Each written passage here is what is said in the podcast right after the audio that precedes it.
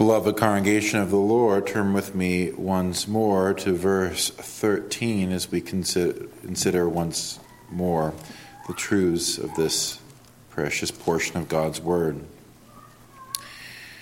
1 Peter 1 and verse 13 Wherefore gird up the loins of your mind, be sober and hope to the end for the grace that is to be brought unto you at the revelation of Jesus Christ. Well, beloved congregation, this morning we considered uh, several things about this verse. We saw that it is setting forth before us the battle for our minds. God is contending for the minds of his people, and he would desire our minds to be submit, in submission to the gospel.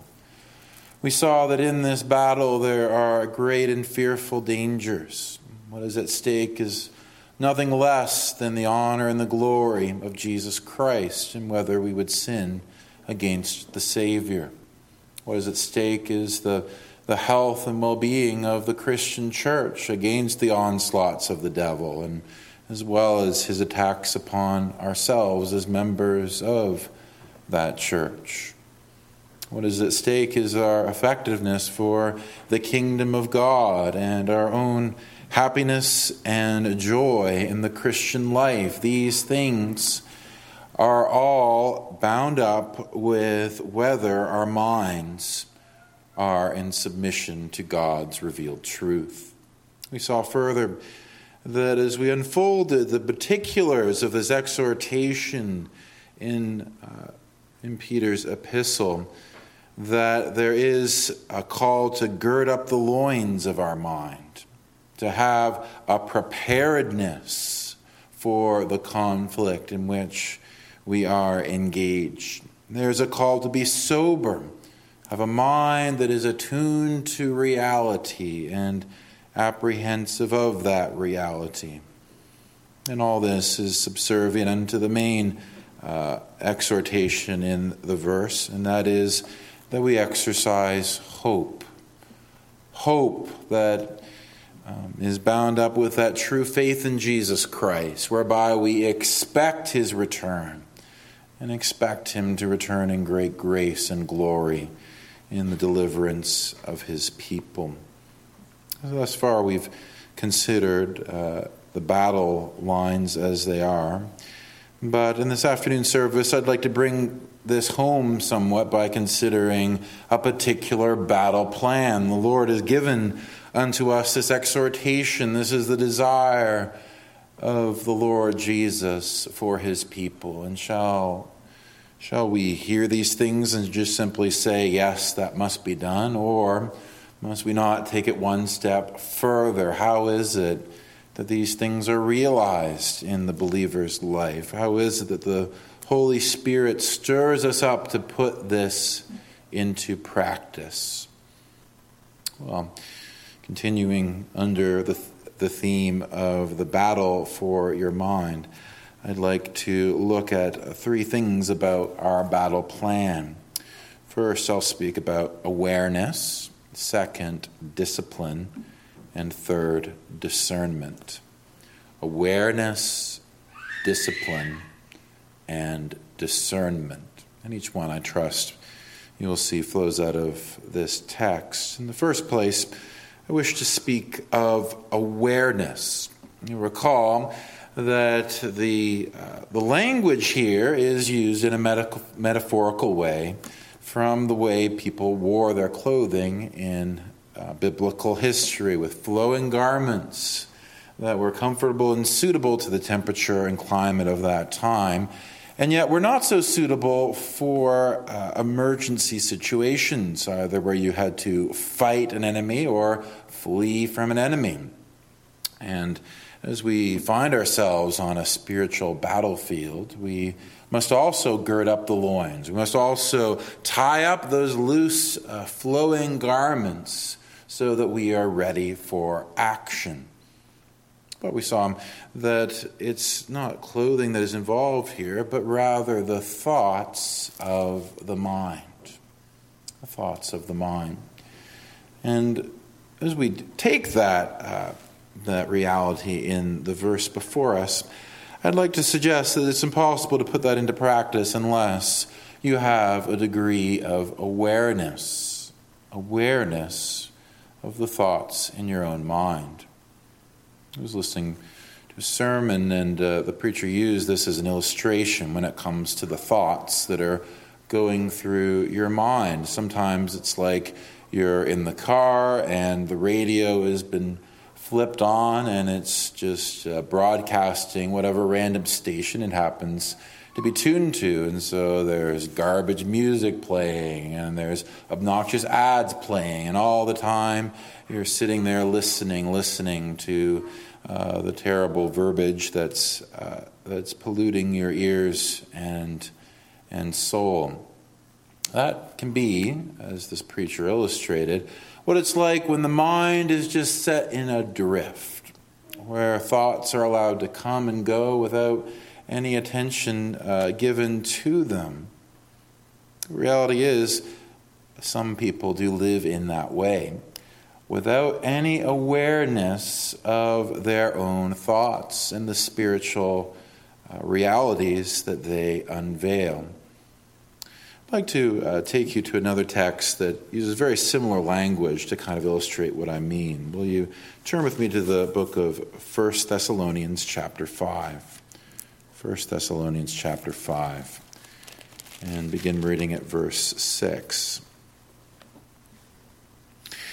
Therefore, let us not sleep as do others, but let us watch and be sober.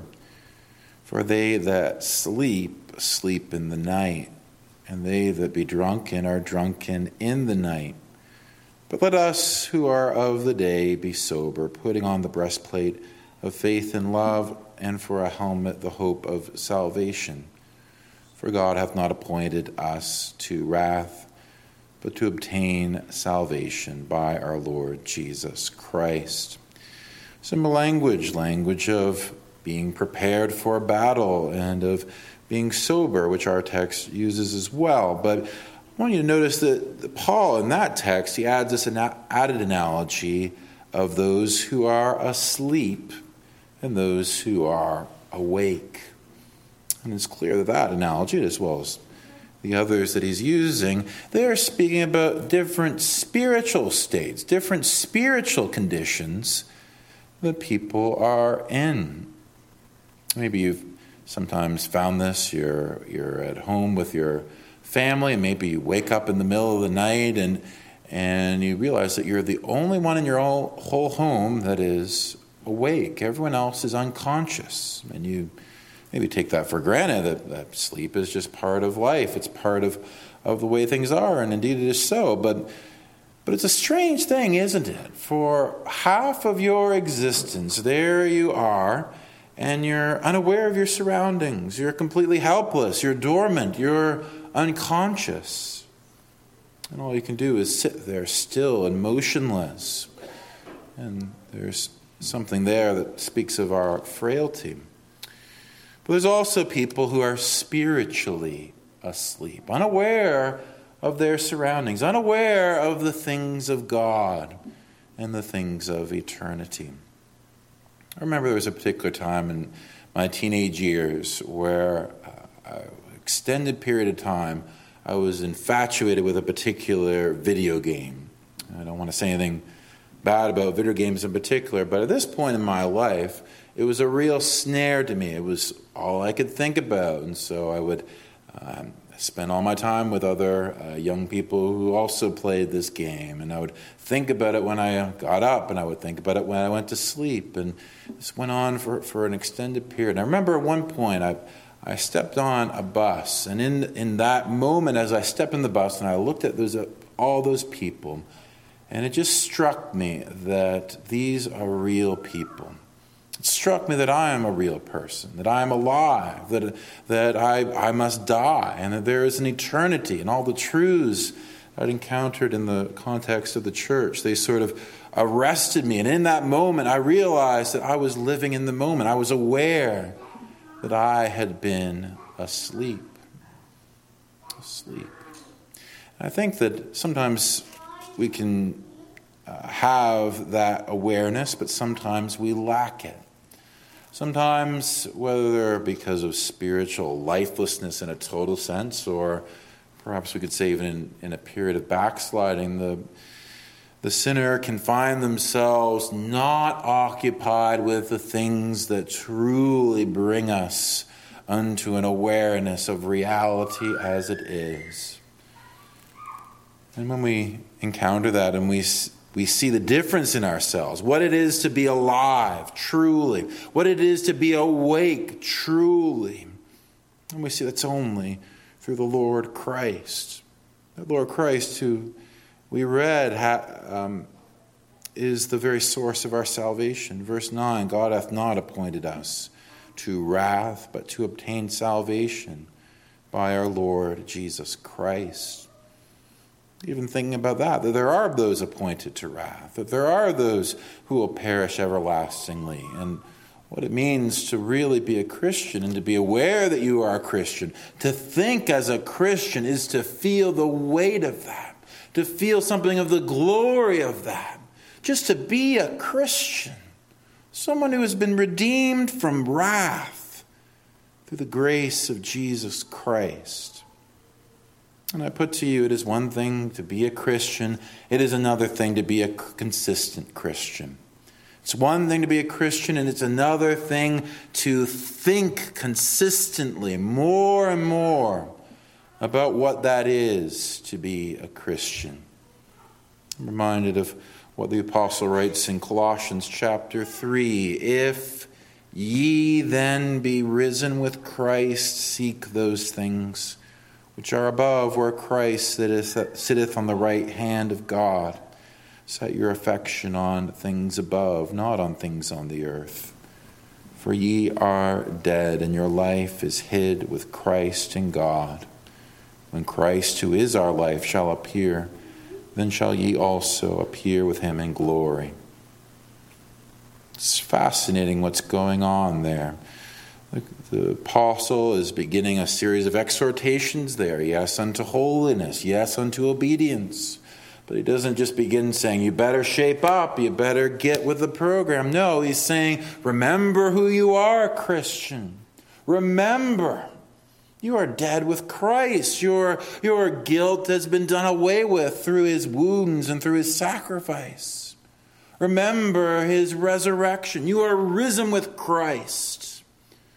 And if you are risen with Christ, how can you seek those things which are of this world, which will perish and fade away? No, seek those things which are above, where Christ sitteth at the right hand of our God. This Christ who is returning, this Christ with whom we are hidden.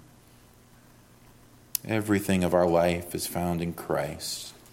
That's what it means to think as a Christian to be aware of this, to make this the focal point of our whole existence and our whole life. And I put to you, it will be a very strange thing, a very strange thing to have all these amazing truths to be actually true about you and not to think about them. It's fascinating if you go back to our, our text and you look at what it says there in verse 13. It says, um, hope to the end for the grace that is to be brought unto you at the revelation of Jesus Christ. And where you look at the Greek of to the end, it just doesn't mean to the conclusion, to the termination, to the, the final chapter. No, the word end is actually the word telos, the word it's derived from. And, and telos has a much fuller meaning, not only the conclusion, but also the purpose also the goal. The hope and the faith of the Christian. It governs the thoughts because it comes to see that everything in our life is pointing to this. Our existence is for Christ, this one who will take him uh, take us unto himself, this one who has revealed his grace unto us and will manifest that grace in perfection upon his return. Later on in the same uh, chap, it's the same epistle, you have a very similar language in chapter 4 and verse 7. But the end of all things is at hand. The telos, the goal, the end of all things is at hand. Be ye therefore sober and watch unto prayer. This that I would put to you, congregation, this battle for our minds, it must involve awareness. You must catalog your thoughts. You must take an inventory. What is it that is going through your mind? What is it, as one man said, that you think about when you're not thinking about anything at all? What is it that you meditate upon? What is it that you mull over? You know, congregation, it can be a scary thing to be alone with your thoughts. We live in times where people don't want to be alone. They always want noise. They always want some, some, distraction. They want to fill their minds with this or that amusement or this or that entertainment. But to really be aware of your own thinking, to subject that to the scripture and unto the faith of the gospel, that is a very different thing. Though it can be convicting, though it can be scary the realities of the gospel because they bring such honesty and clarity and light to our awareness of our own selves, they, they ultimately mean for our good. Do not push this aside. No. Welcome the opportunity. Welcome the challenge. Welcome this invitation from the, from the Lord Christ Himself. Wherefore, gird up the loins of your mind. Be sober and hope to the end. So I'd note that there's awareness here. I'd also like to speak of discipline. Discipline.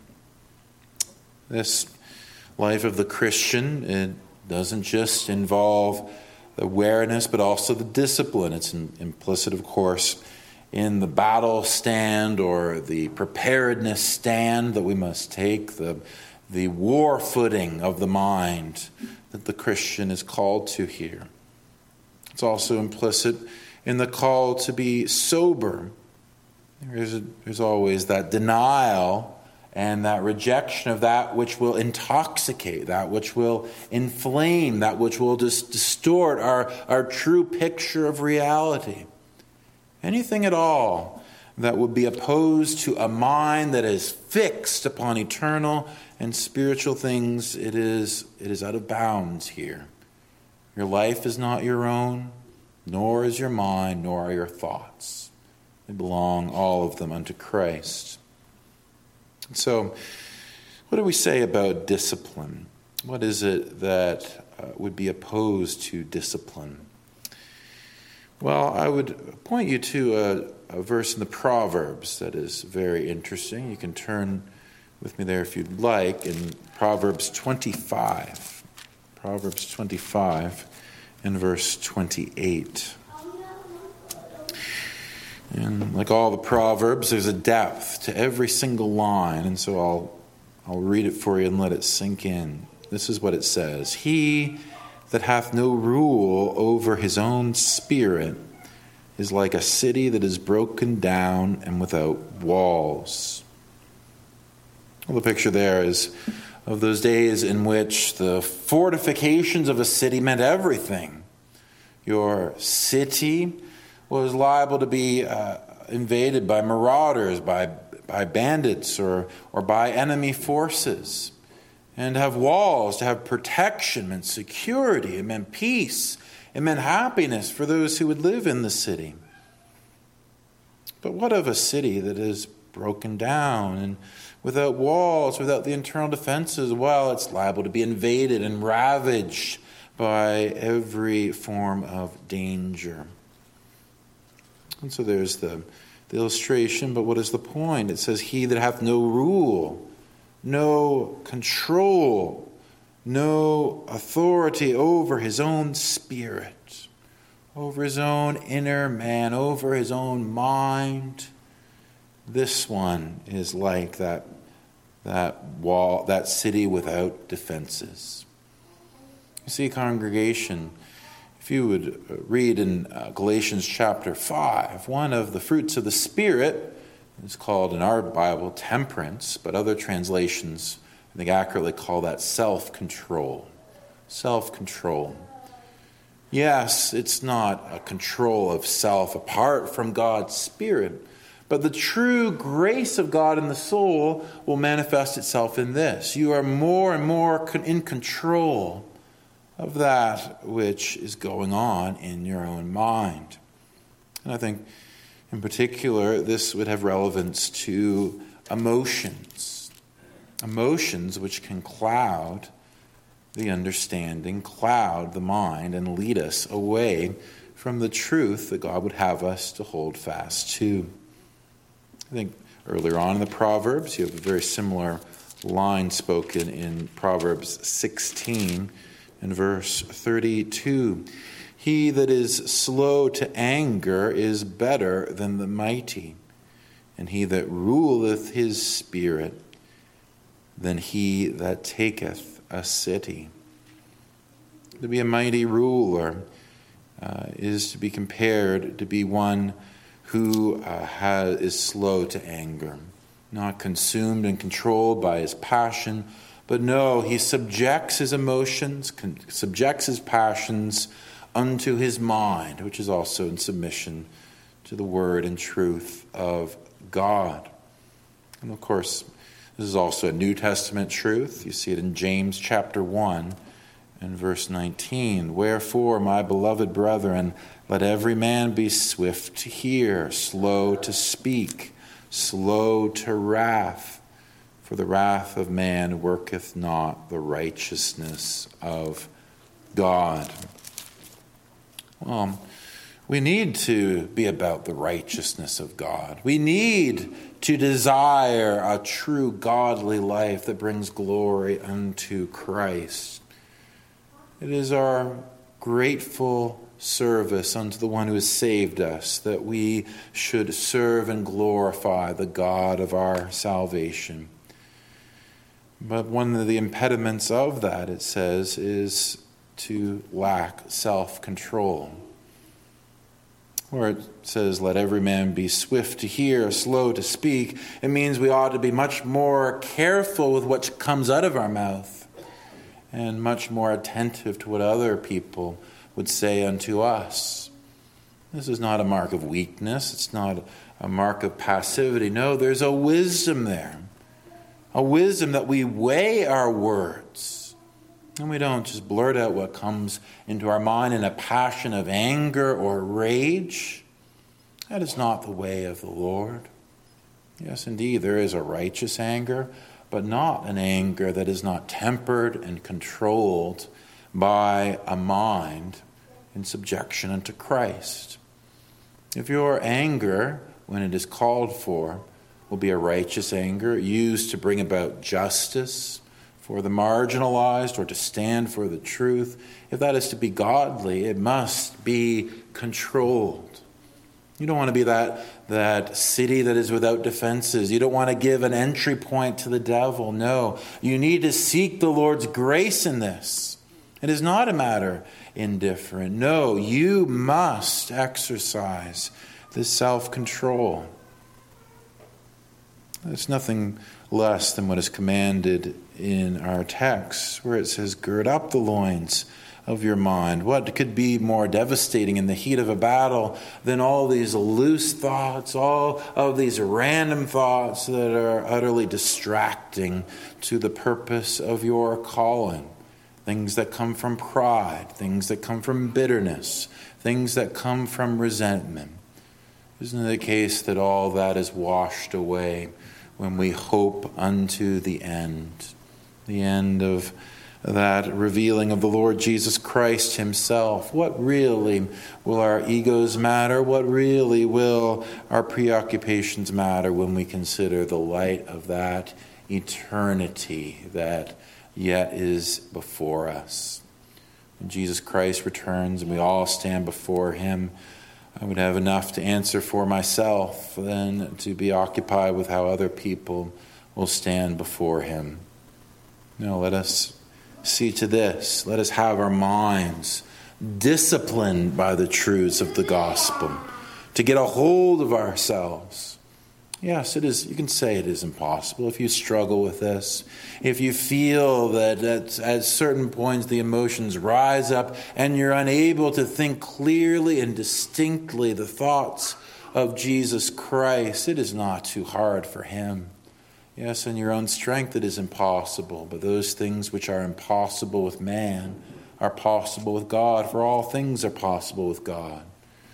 The same power of the Holy Spirit which allows you to surrender other sins unto his care, to repent of other acts of ungodliness, also in the emotional realm, also in the inner life of the mind. The Holy Spirit is not powerless there, no. It is there where his Holy Spirit is even more present and prominent. I love uh, how the uh, apostle speaks about this in Titus chapter 2, verses 11 to 13. For the grace of God that bringeth salvation hath appeared to all men, teaching us that denying ungodliness and worldly lusts, we should live soberly, righteous, and godly in this present world, looking for that blessed hope and the glorious appearing of the great God and our Savior Jesus Christ. You see how the fingerprints of the Holy Spirit are all over the scriptures on this matter. These all go together both the awareness of the mind and the discipline of the mind. In the third and last place, congregation, I'd like to speak about discernment. Speak about discernment. Well, you'll remember I began in the uh, morning by speaking of the various perils and threats that would come both to the Christian and to the church if we would neglect this call to gird up the loins of our mind. I spoke also about the opportunities and the effectiveness and the joys that can come from heeding this call. And I put to you that if we would leave it at awareness and discipline, we would fall short of how it is that this battle is realized in these different battle fronts. No, discernment. Discernment. What is discernment? Well, it's really taking the application of a mind in subjection unto the gospel of Jesus Christ and putting that mind into action in matters of practical life and godliness. Discernment. In the book of Hebrews, which is a significant enough text, I'll ask you to turn there with me as well. Hebrews chapter 5 and verse 12. You have, which on first glance is one of the rather stinging rebukes of the apostle to the Jewish church there um, that he's addressing. But I think there's also much we can learn from it in Hebrews chapter 5 and verse 12. For when the time we ought for, uh, sorry, let me back up.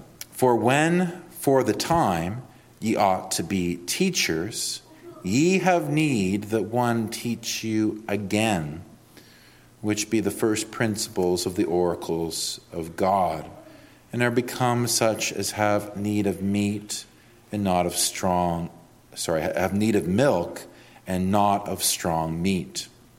For everyone that useth milk is unskillful in the word of righteousness, for he is a babe. But strong meat belongeth unto them that are of full age, even those who by reason of use have their senses exercised to discern both good and evil. I think that's a very good explanation of discernment having your senses or your mind exercised to discern, to understand what is good or evil, applying the mind unto the different problems of life according to the word and truth of God. You notice the apostle here is citing this in the context of a rebuke, as I say. He is saying that at the time where these Christians ought to have been teachers, they ought to have had a certain level of discernment such that they could teach others, they are in need of the simple teaching, which he calls milk. Milk. So, The analogy here is that you've got babies and children. Maybe you've seen a baby in this church recently. If I were to take a great big steak and I were to hand that steak to one of those babies, do you think they would get much benefit from that great big steak if they're just a couple weeks old? Hmm. I don't think so. I think if you've seen a baby that, that is that young, probably they just can have milk. They can't have a great big steak. They can't eat meat like that.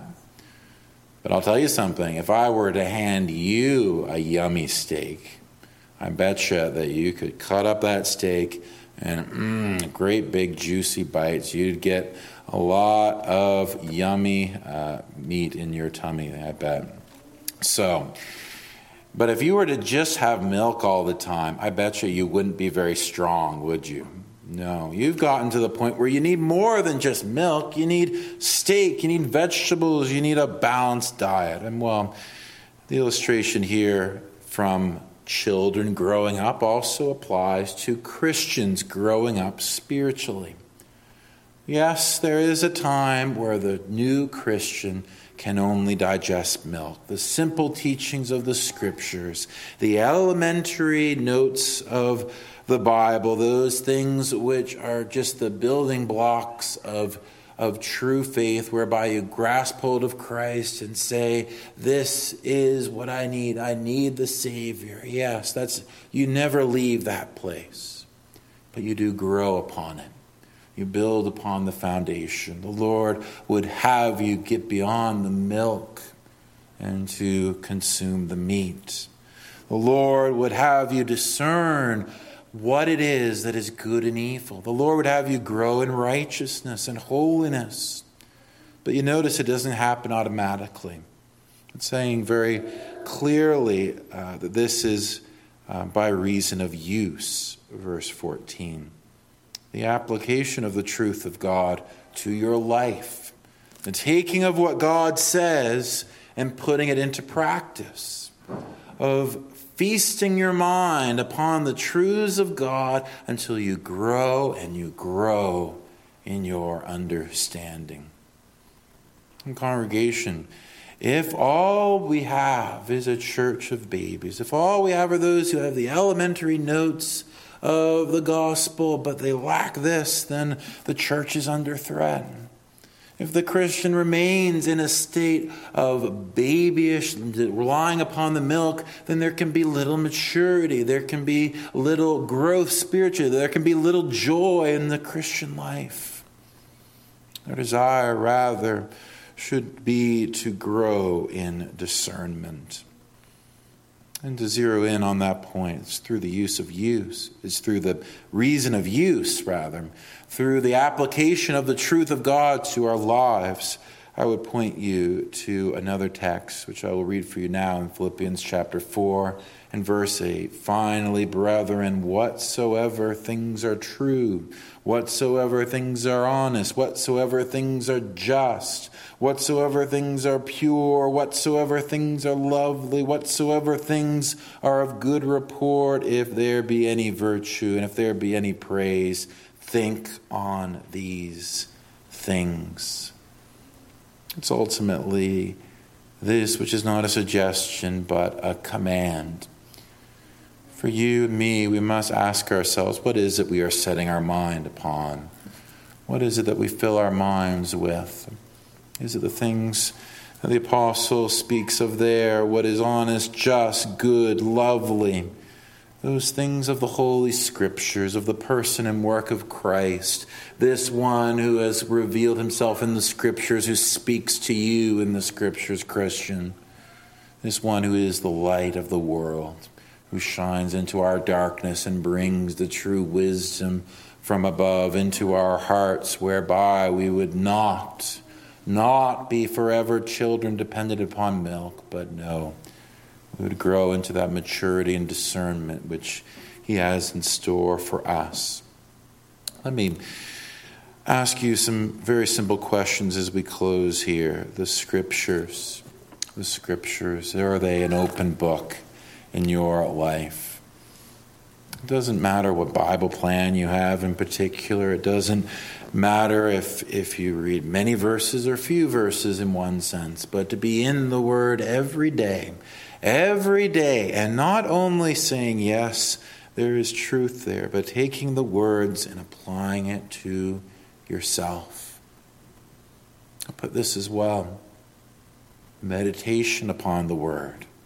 Meditation, I do not mean some mystical, uh, uh, superstitious practice, but I mean setting your mind upon these things, setting your mind upon the things of Christ, exercising your mind throughout the day, and as you lie down at night, and as you rise in the morning, determinedly setting your mind upon these things revealed in the Holy Scripture of Christ and of His salvation, of His royal law of love and holiness and of what this means for you, what Christ would call you unto today, how you must therefore live. You meditate upon the truth, how it relates to you. You give your best meditation to it.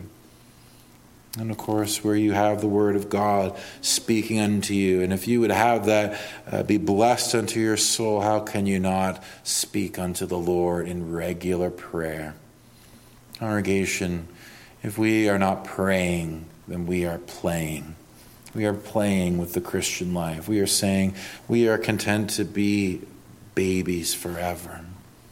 If we will not use the prayers that the Lord would, uh, would require of us, those prayers whereby we pour forth our souls unto the Lord, we speak what is on our hearts, we speak our hearts' yawning, yearnings, that in this way we cannot bring down the true blessings from above that the Lord would have for us.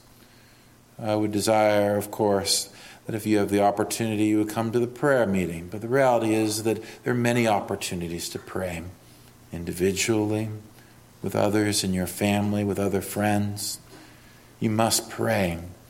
How you do it, where you do it, I leave it to you and the Lord. But if you are content to live without prayer, then I, then I do not how I, know how you can call yourself a Christian.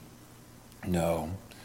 The true breath of the Christian, the true air that we breathe, the true life that sustains us is the prayer that goes along with the reading and the meditation.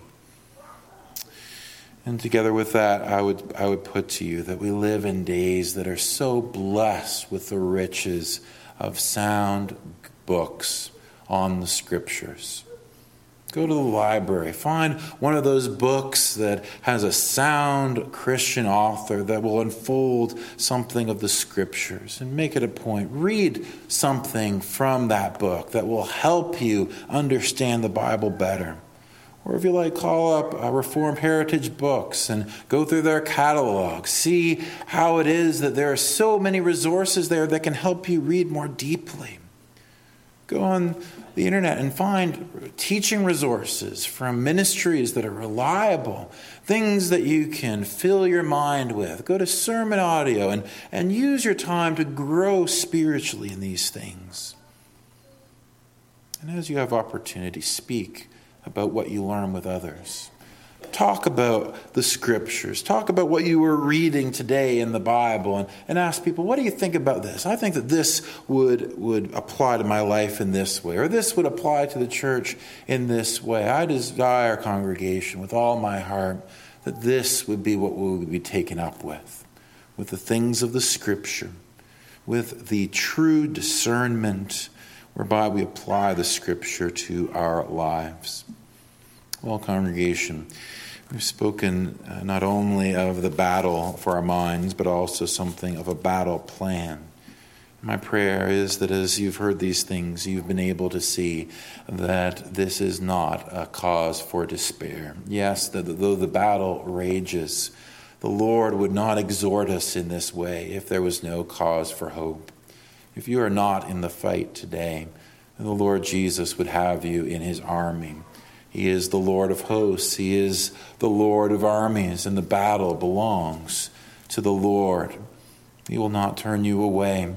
If you've been fighting even on the other side and in the domain of darkness, then I tell you today the Lord Jesus will receive you as one of his own. There's no greater thrill than to live for the Lord Jesus in this day. To truly feel the thrill of the battle and the joy of the battle, that is a great and a glorious thing, only to be surpassed by that imperishable crown of glory that awaits us upon his return. Amen.